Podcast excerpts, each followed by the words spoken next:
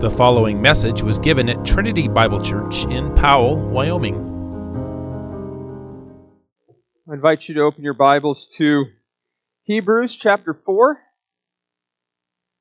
Hebrews chapter 4. We're looking at verses uh, 14 through 16 once again.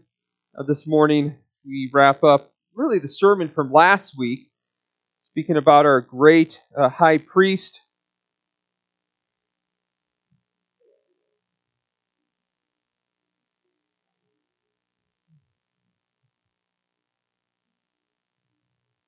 Hebrews chapter 4, verses 14 through 16.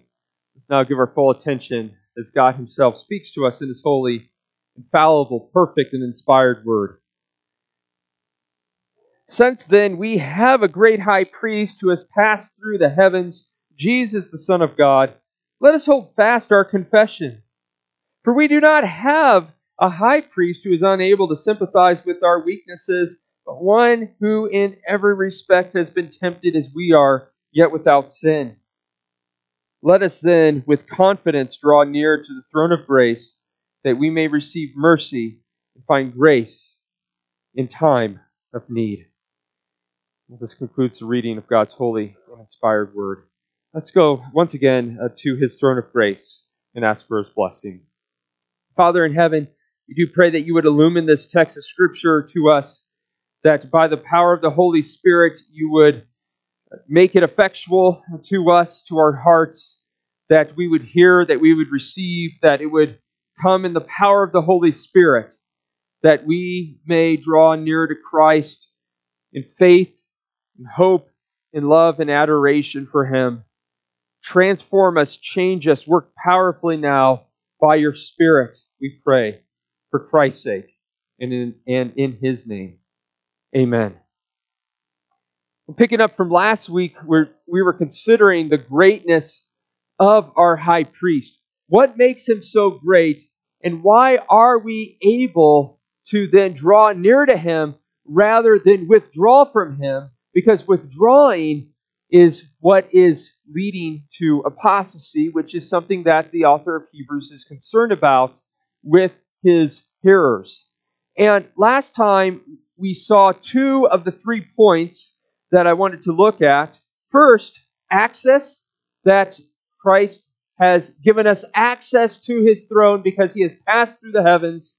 He has gone to the heaven of heavens. He is seated at the right hand of God, interceding for us. So we have full access to him and we can come to him and approach him.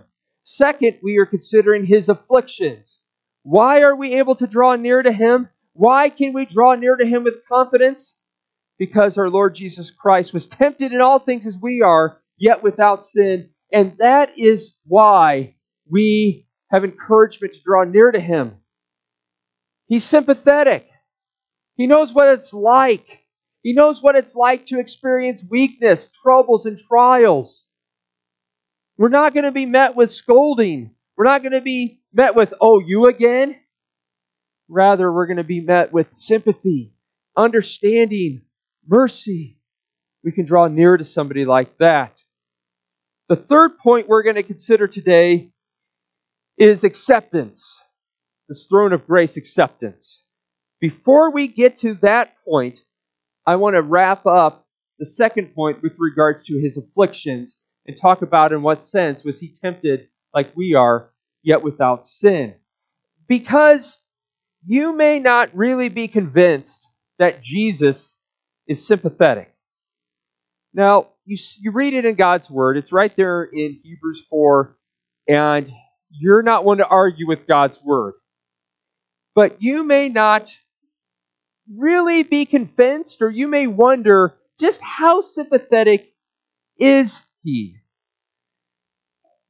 I have a lot of sin. But Jesus has no sin. I am weak. But he is holy and strong. I fall into sin. Jesus never did that. I am filled with shame over my sin. Jesus never had shame over any sin he committed. And furthermore, In what way can he be tempted like, like us when he has no sin? Is he really sympathetic towards me as a sinner? As a sinner? Yeah, maybe as an innocent sufferer when something happens to me that wasn't my fault. But what about when I fall into sin? Is he really sympathetic towards me then? So I want to I want to finish this up by answering these questions. So, how was Jesus tempted in every way as we are? That's the question I want to ask right now. How was Jesus tempted in every way as we are? Well, first, we need to simply define the word tempt. There from Hebrews 4. Tempted. What does that mean? Well, what it means is to be put on trial. It is a trying set of circumstances that may either result in a good outcome or a bad outcome. It's providential pressure, difficulty, suffering that comes in a sin cursed world. And this is uh, actually what we do when we exercise. When we exercise, we are creating a trial. Uh, that's really all exercise is creating a trial a physically difficult set of circumstances. And why on earth would we do that to ourselves? Well, it's actually to get healthier, stronger, more fit. So, not all trying is bad because it can be a good thing that results in a good outcome. However, some trying circumstances are what we call bad. These are things like natural disasters, earthquakes, volcanoes, floods, tornadoes, uh, difficult circumstances such as your house burning down, becoming ill, going bankrupt, having a heart attack, getting cancer, having someone mistreat you. These are trials that happen in this sin cursed world.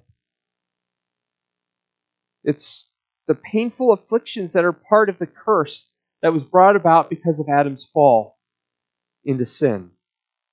And no believer is immune from any of these things. Even death. Every single one of us, unless the Lord Jesus Christ comes back first, is going to face death, which is called an enemy by God, which Christ has defeated. And undergoing these sufferings and afflictions is what constitutes temptations, trials difficulties that weigh on us. And this is what Christ faced. Maybe not every single thing in detail that we faced, but the general broad spectrum of them he did. Now, there are two ways in which Jesus' temptations were different from ours as it pertains to sin.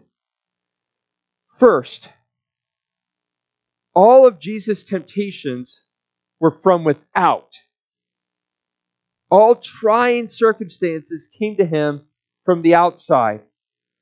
Our temptations come from both outside and from within. We undergo difficulty, trying circumstances that press in on us from without. Someone speaks evil of us and violates the ninth commandment, gossips about us, mars our reputation, uh, our kids try our patience by forgetting uh, the rules about no drinks in the living room and they stain the carpet or the sofa. Uh, the waitress at the restaurant was rude to us or forgets to take our order for 30 minutes. I know first world problems. Uh, these are trying circumstances that happen from without. But we also have temp- temptations that happen from within. Uh, we have a proud and lustful heart. Uh, we have proud and lustful thoughts that flow from the heart, even when no one is around. Nothing bad can be happening to us, and this temptation can rise from within. Uh, the Bible says we are inventors of evil, that all evil comes from the heart of man. Well, with Christ, there was no inward sinful temptation, since he had no sin. So when the Bible says here that he was tempted in all ways as we are, yet without sin, that's part of what it means for his temptations to be without sin, not coming from any sort of sin within. The, the second way in which Jesus' temptation were different from ours is that they did not result in sin. So, also included in yet without sin is that Jesus did not actually sin. There was no sin on his part. His temptations did not result in sin. Uh, when we are pressed and tried, we almost immediately give in to sin. Uh, the sin that is present in our heart gets squeezed out. The outward trials are like a hand squeezing a ketchup bottle. This is when somebody squeezes a ketchup bottle and ketchup comes out. Why did ketchup come out of the ketchup bottle? Because it was filled with ketchup, right? Somebody squeezed it and ketchup came out. So why does sin come out when we get squeezed? Because there's sin in our heart. It's not necessarily because we were squeezed. That's what a trial is. It's like having the heart squeezed. But the reason why sin came out is because sin was in the heart. Just as ketchup comes out of a ketchup bottle because it's filled with ketchup. Well, Jesus was squeezed more severely than we will ever know, but no sin came out of him because there was no sin in him. Typically, when we sin, uh, we blame the squeezing, don't we? Well, the reason I got frustrated, the reason I responded in anger, um, is because I got squeezed. If people would just stop squeezing me, I wouldn't do this, right? No, it's because there's sin in our heart. It's, it, it's reflective of our heart. And when Jesus got squeezed, no sin came out. Now the question is, could he sin? Could Jesus have sinned? He had a human nature like Adam. Jesus is even called an Adam. Uh, Adam's human nature originally was one that was innocent and not corrupt, uh, created without sin or defilement. But as we know, Adam was able to sin. He had a human nature that could become corrupt. And Jesus had this same human nature as Adam in his innocence before falling into sin. So, does that mean that Jesus was then able to sin? Now, no Orthodox person, that is, no non heretical person, is going to argue over or not whether or not Jesus actually sinned. Uh, all Orthodox agree that he did not sin. But as far as whether or not he could sin, because he did have that same human nature that Adam had in his innocence, I think the best answer is that Jesus had the human nature that could fall into sin, that could become corrupt, because it was not a glorified human body like the one we will have in heaven, which doesn't even have the possibility of sinning. Jesus had the human nature that Adam had in his innocence, which had the possibility of becoming corrupt. However, it was impossible for the Son of God to sin because he is God. So while he had the human equipment, as it were, to sin, this body of innocence like Adam that could become corrupt, his divine nature made it impossible for that to happen. In his one person, with the two distinct natures inseparably united, ultimately he could not sin. He still needed to persevere in obedience under intense trial and testing in his humanity, but the fact that he was God guaranteed that he could not sin, that he would persevere perfectly. But he did face real and true temptation in his humanity. So then, in what way was his temptations like ours? We just discussed in what ways they are not like ours. In what way, then, are they like ours? Well, here are some ways in which he was tempted like us. And even more so, uh, first, he was tempted by Satan while he was at his weakest. When Christ was in the wilderness being tempted by the devil in order to fulfill that covenant of works with the first Adam, or that, that was given to the first Adam, that the first Adam failed to accomplish, Christ was at his weakest. He was at his weakest in that he was not in a lush garden, but all alone in an uninhabitable wilderness, the opposite of a garden.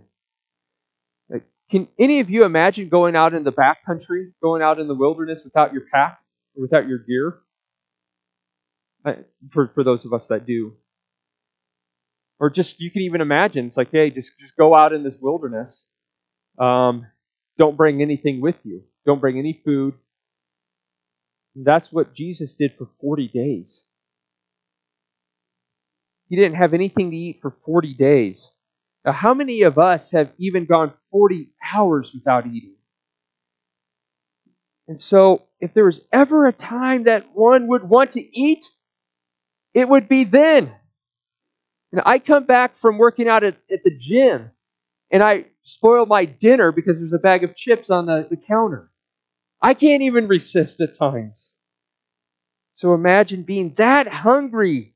But it was at this time that Satan came and tempted Jesus with the very thing he tempted the first Adam to eat. Jesus was at his absolute weakest, humanly speaking, when he was tempted in this way. Uh, we can give in so quickly and often to temptation, but the temptation is not as bad after not eating for a day as it is for not eating after 40 days. That's a lot of pressure. Jesus was intensely tempted in many ways, but did not give in, so he bore that full weight of the temptation, which has a cumulative effect. Difference between not eating for one day and then giving in versus not eating for 40 days. That has a cumulative effect, and that's applied really to other areas of his life. Also, Jesus was tempted by the twisting of the Word of God by Satan. If you ever had somebody try to deceive you uh, by twisting God's word for their advantage, not talking about a disagreement. It's like, well, I disagree with your interpretation, so you, you must be wrong because I'm always right. But doing it with an evil intention to distort it. Well, Jesus knows what that's like and is sympathetic towards you. And then Satan offered Jesus all the glory of the kingdoms of the world uh, something that truly was in his power because that was handed over to him when Adam and Eve fell into sin. That was part of the curse. You bow down to the word of the Satan, guess who has power over you now? And this is why Jesus says in John 12, he's the prince of the world. This is why 2 Corinthians 4 says he's the God of this world. This is why 1 John 5 says the whole world lies in the power of the evil one. He had this power. And Satan says, I, I, will, I will give this to you. All you have to do is just bow to me and worship me. Now, this is something that the Father promised to the Son in the covenant of redemption before the world began kingdom, and we see that in Psalm 2. Ask of me, and I will make the nations your heritage. I have set my king on my holy hill. But how would Christ get that kingdom? It would have to come through suffering. It would have to come through the cross. It would have to come not only through physical death, but having the wrath of God poured out on him. And Satan says, I have an easier way for you. All of this I can give to you. Apart from the cross, all you have to do is just say the word, just acknowledge me. You ever faced a situation where you wanted to take the easy way out? Where something was much more easier path rather than the hard path of the cross? Satan knows what that's like. Or, or Christ knows what that's excuse me. Christ knows what that, that's like he was tempted by Satan in that way when he was at his absolute weakness. A second, he was despised and rejected by men. I think we underestimate this difficulty. Men rejected him.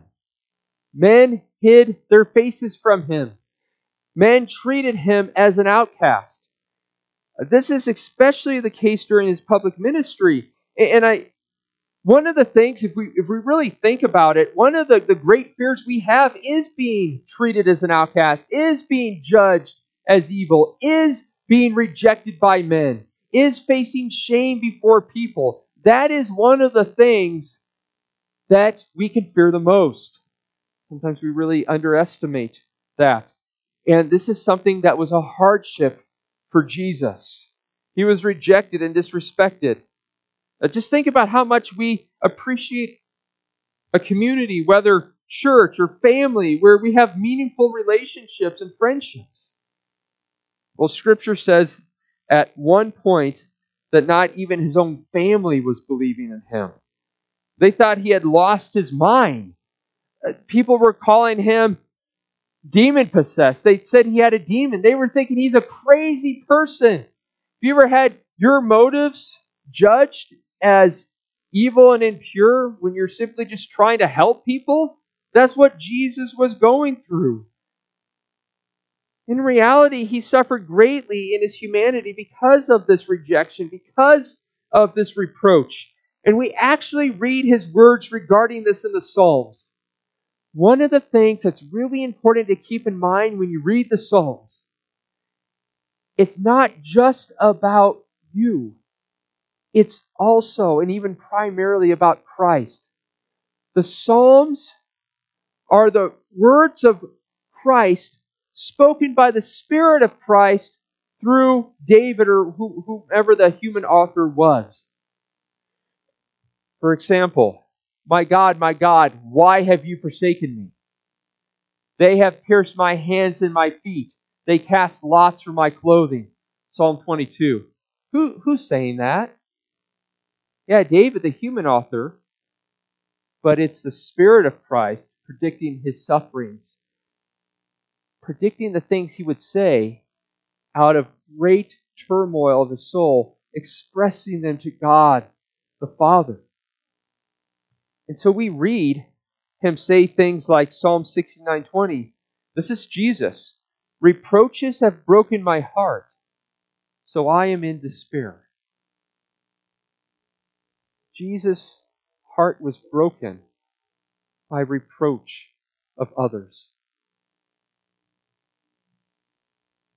He was reproached, he was shamed, his name was slandered, he was publicly derided as having a demon.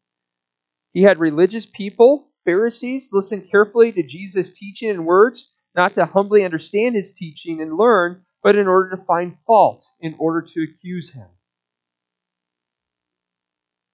And then they tried to get others against him, spreading false witness about him, slander, and they did end up succeeding in getting the entire crowd against him, as they all reproached him as evil.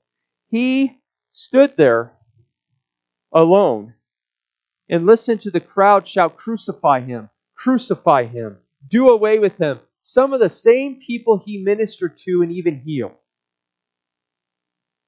Reproach broke his heart. We tend to think about the physical aspect of the cross, but this is the, some of the suffering of which the Psalms speak often. Have you ever had your heart broken? Have you ever been reproached, rejected, despised, misunderstood, slandered? Jesus knows what that's like. He is able to sympathize with you. Third, he was abandoned by his closest friends. At the Last Supper, he mentioned positively how his disciples were with him in his trials. But then, in a very short while, he had to break the news to him that they were all going to abandon him. Jesus would be arrested, which is a trial in of itself, uh, a trial all on its own, and left all alone, and his disciples would abandon him. But the greatest heartache was to have a close friend turn on him and betray him. The Spirit of Christ speaks of this in Psalm 55, where it says, For it is not an enemy who taunts me, then I can bear it. It is not an adversary who deals insolently with me, then I could hide from him. But it is you, a man, my equal, my companion, my familiar friend. We used to take sweet counsel together within God's house. We walked in the throng. And the Spirit of Jesus also says in Psalm 41 9, Even my close friend, in whom I trusted, who ate my bread, has lifted up his heel against me. This is Jesus speaking about his sufferings, about the things that really weighed on him, these temptations. You ever been betrayed by a close friend? Somebody that should have been with you, a loved one? Have you ever had somebody turn their back on you and turn on you when they should have been there by your side? Have you ever been abandoned by loved ones or felt completely alone? Jesus knows exactly what that is like. He was betrayed by one of his closest disciples, uh, abandoned by the, the rest of them, brought to trial and falsely accused with no one to come to his defense as he had the whole crowd turn against him while he stood there alone, showing how fickle people are that should have stood by his side. As he says in Psalm 69:20, I looked for pity, but there was none, and for comforters, but I found none. In his darkest hour, in his most difficult trial, no one stood with him. Fourth, God abandoned him. Uh, every man had utterly abandoned him, which is really bad. But this happened to the Apostle Paul. Paul Apostle Paul said, All have turned aside to, uh, uh, uh, from me. But, he says, God was with me. But the moment that Jesus was on the cross bearing the wrath of God, he couldn't say that. Rather, he said, My God, my God, why have you forsaken me? He was utterly abandoned by everybody. And then, when the wrath of God was poured out against him, the Father not only turned his faith, face away from Christ, he also set his face against him as he bore the wrath of God in our place, standing condemned, utterly alone. Everybody against him. Everybody against him. Even God, because he was standing in our place, condemned. And this is something that we who believe will never know. In this way, his temptations and trials are different in that they're much worse. But this is what caused him to utter before going to the cross, Now is my soul troubled. And all the temptations before, yes, they troubled him. But this right here, this is the distinct. Now my soul is troubled. And this caused him even to sweat blood, which is an actual medical condition. I looked it up. It's an actual medical condition uh, government uh, websites that I looked up said that there's one known case in the modern period, a 70, 72 year old man who was really stressed. Well, Jesus was so stressed because he was about ready to face the wrath of God that he sweat drips, uh, drops of blood. You see, Jesus understood what it meant to face the wrath of God. Uh, today, in our, especially in our society, people want to suppress that. They want to ignore that. They want to reject that. They even want to create a society that basically says there's no condemnation for my sin. You want to understand the way our society is going, uh, what our society is doing right now with, with what the so-called wokeness. All it is is saying we want affirmation that there's no condemnation or judgment for our sin. People want to get that out of their head. They don't want to believe it. They want to feel safe in their sin. Jesus knew what it meant to face the wrath of God.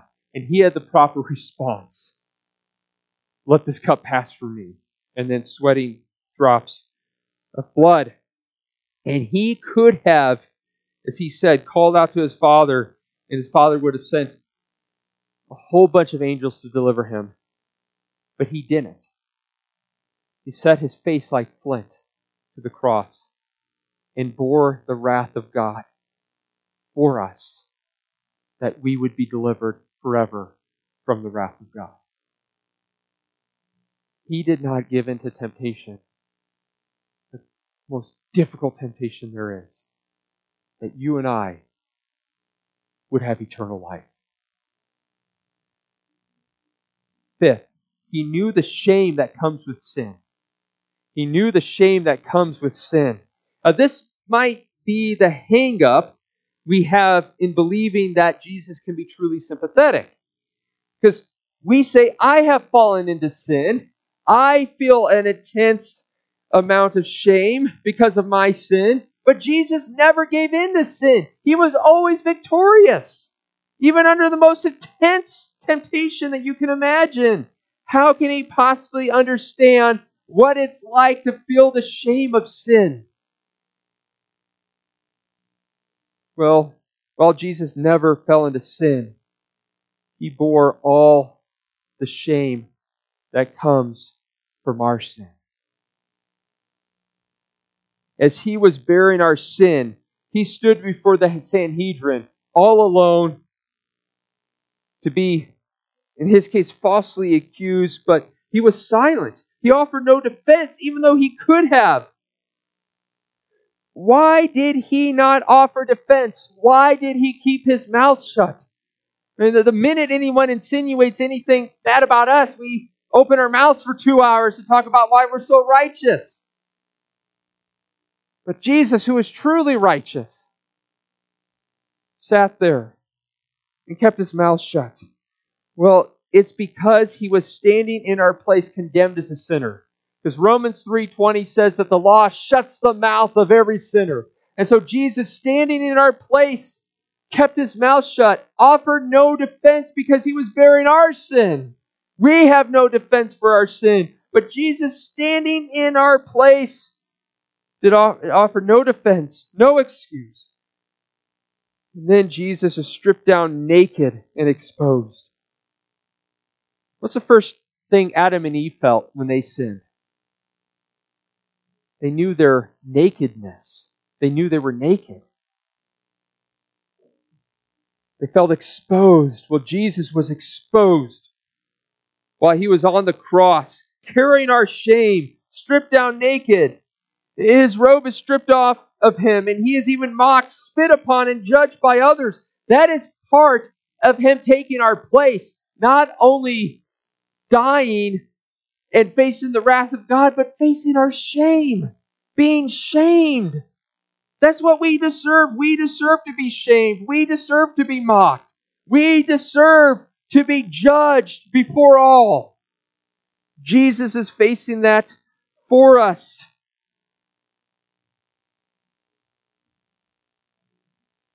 Even though he had no sin of his own over which to feel ashamed, yet he felt the shame of sin of our sin in ways that we will never know. Uh, we tend to hide our sin and shame from others.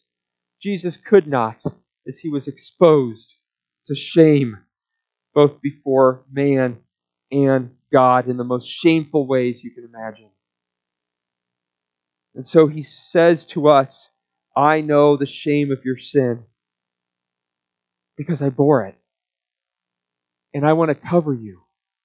I don't want you to experience that same shame. You have shame from your sin. I was shamed for your sin.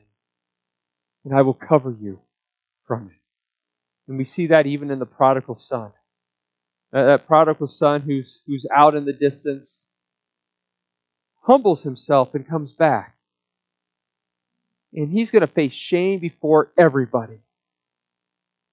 The whole town's going to talk about him.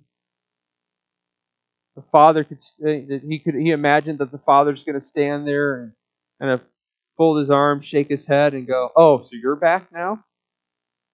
Is that the way you view God when you sin? That God's going to treat you like that? Oh, you again? Hey, you should be ashamed of yourself. Look at what you did. I'm here to scold you. Well, how did the father respond? He ran. He ran in order to, while his son was still far ways off, he ran in order to cover his son's shame. And uh, father running in that day was itself shameful. He became the object of shame and scorn. That his son, who had truly repented, may forever have his shame covered. This is what Christ has done for us. I will take your shame for you, that you may be forever covered. And on the day of, of judgment, it's going to be an open acknowledgement that you are righteous in my sight. Well done, good and faithful servant. All your sin is going to be covered. It won't be imputed to you, and you're going to be publicly honored before all. That is what Christ has done for us. And this brings us to the third and final reason we can come to Jesus with great confidence, and that is acceptance. Verse 16 Let us then with confidence draw near to the throne of grace, that we may receive mercy and find grace to help in time of need. So, what the Holy Spirit has been doing in these few verses is removing every excuse for us to come. Uh, he wants us to come and so he argues for us to come. Any argument for not coming to his throne of grace to receive grace and mercy in time of need when we've blown it, when we've sinned, is not going to come from him. It's not going to say, don't, don't come. Any argument that says don't come comes from Satan or our sinful, deceitful hearts. But when God argues with us, through His Word, He argues with us to come. Here's the reasons why you need to come.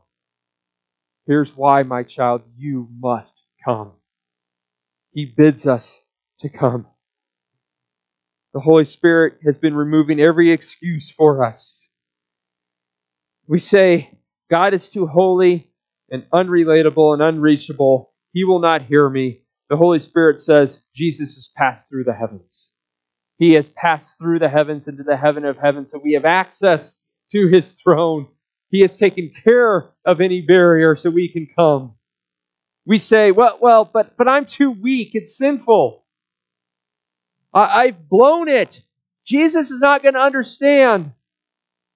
Ah, the Holy Spirit says, you have a sympathetic high priest. He will sympathize with you. And then we say, but I'm not going to get grace. I mean, how many times have I come? How many times have I blown it? I mean, this is this is the throne of God we're talking about. Holy, majestic. He's a great king. Angels cover their faces before him. How can I possibly come to this throne? What kind of throne is it? Throne of grace. Grace is God's free favor given to sinners who have earned the opposite, his demerited favor. What that means, favor, it's acceptance. It is a throne of acceptance. You will find acceptance when you come to him. God, in His grace, bids poor, weak sinners to come, find mercy. When do we need mercy? When we've blown it. Not giving us what we deserve, not treating us as our sins deserve. That is what you will find. What will you find as a sinner? You will find His favor. You say, but I haven't earned His favor. Well, this is the throne of grace free favor, free acceptance. I haven't merited it. This is not a throne of merit, this is a throne of mercy. And this is said to be in time of need. That is, is what fits the occasion, uh, that which is fitting according to what we need in the moment. Uh, when you go to the doctor, he may not always give you what you need. He may give you the wrong treatment. He may give you the wrong medicine. He does not always know how to help. And this is some reason, this is part of the reason why sometimes we don't go to the doctor. I have often said, should we take, you know, should we go to the doctor? And my first thought is, they're just going to charge me $200 to say there's nothing we can do for you. Sometimes the doctor can't help. Maybe this is why some of us do not come to the throne of grace in our need. Is God really going to help me? I've sinned this way before and asked Him to help, but then I sinned in this way again and it doesn't seem to be working. I've already asked for His help and it hasn't worked. I sin again in this way. Oh, but we don't just come once. The issue is not He didn't help us, the issue is we need to keep coming time and time and time again. The issue is we don't come enough. The issue is we don't stay long enough. And so it is indeed just what the doctor ordered, just what the divine doctor ordered when we come to him. He knows what we need better than what we, than we do. And so the main thing that God is saying to us here in his word is come. Don't withdraw. Stop hiding. Don't be like Adam and Eve who hid when my presence came. Don't be ashamed to come because of your sin and weakness. Come to me. I will give you all that you need without money and without price every time. I give to all liberally without reproach to all who ask. You do not need to worry about coming too often or overextending your stay. I bid you to come, my child. You are my child. You are always welcome. I will help you. You will not be met with reproach, but with sympathy, mercy, grace. This is a throne of acceptance for you always. So come, never stay away. And this is why, beloved, the high priest we have is truly great beyond measure. May we always come to the throne of grace to receive mercy and grace in time of need. Amen. Let's pray. Father in heaven, we ask that you would indeed help us to come. Give us the grace that we need even now, Father. We have sinned. Give us grace. Give us assurance of your love. Give us mercy. We ask this in Christ's name. Amen. You have been listening to a message from Trinity Bible Church in Powell, Wyoming. To receive more information about Trinity Bible Church or to support the ministry, go to tbcwyoming.com. That is tbcwyoming.com.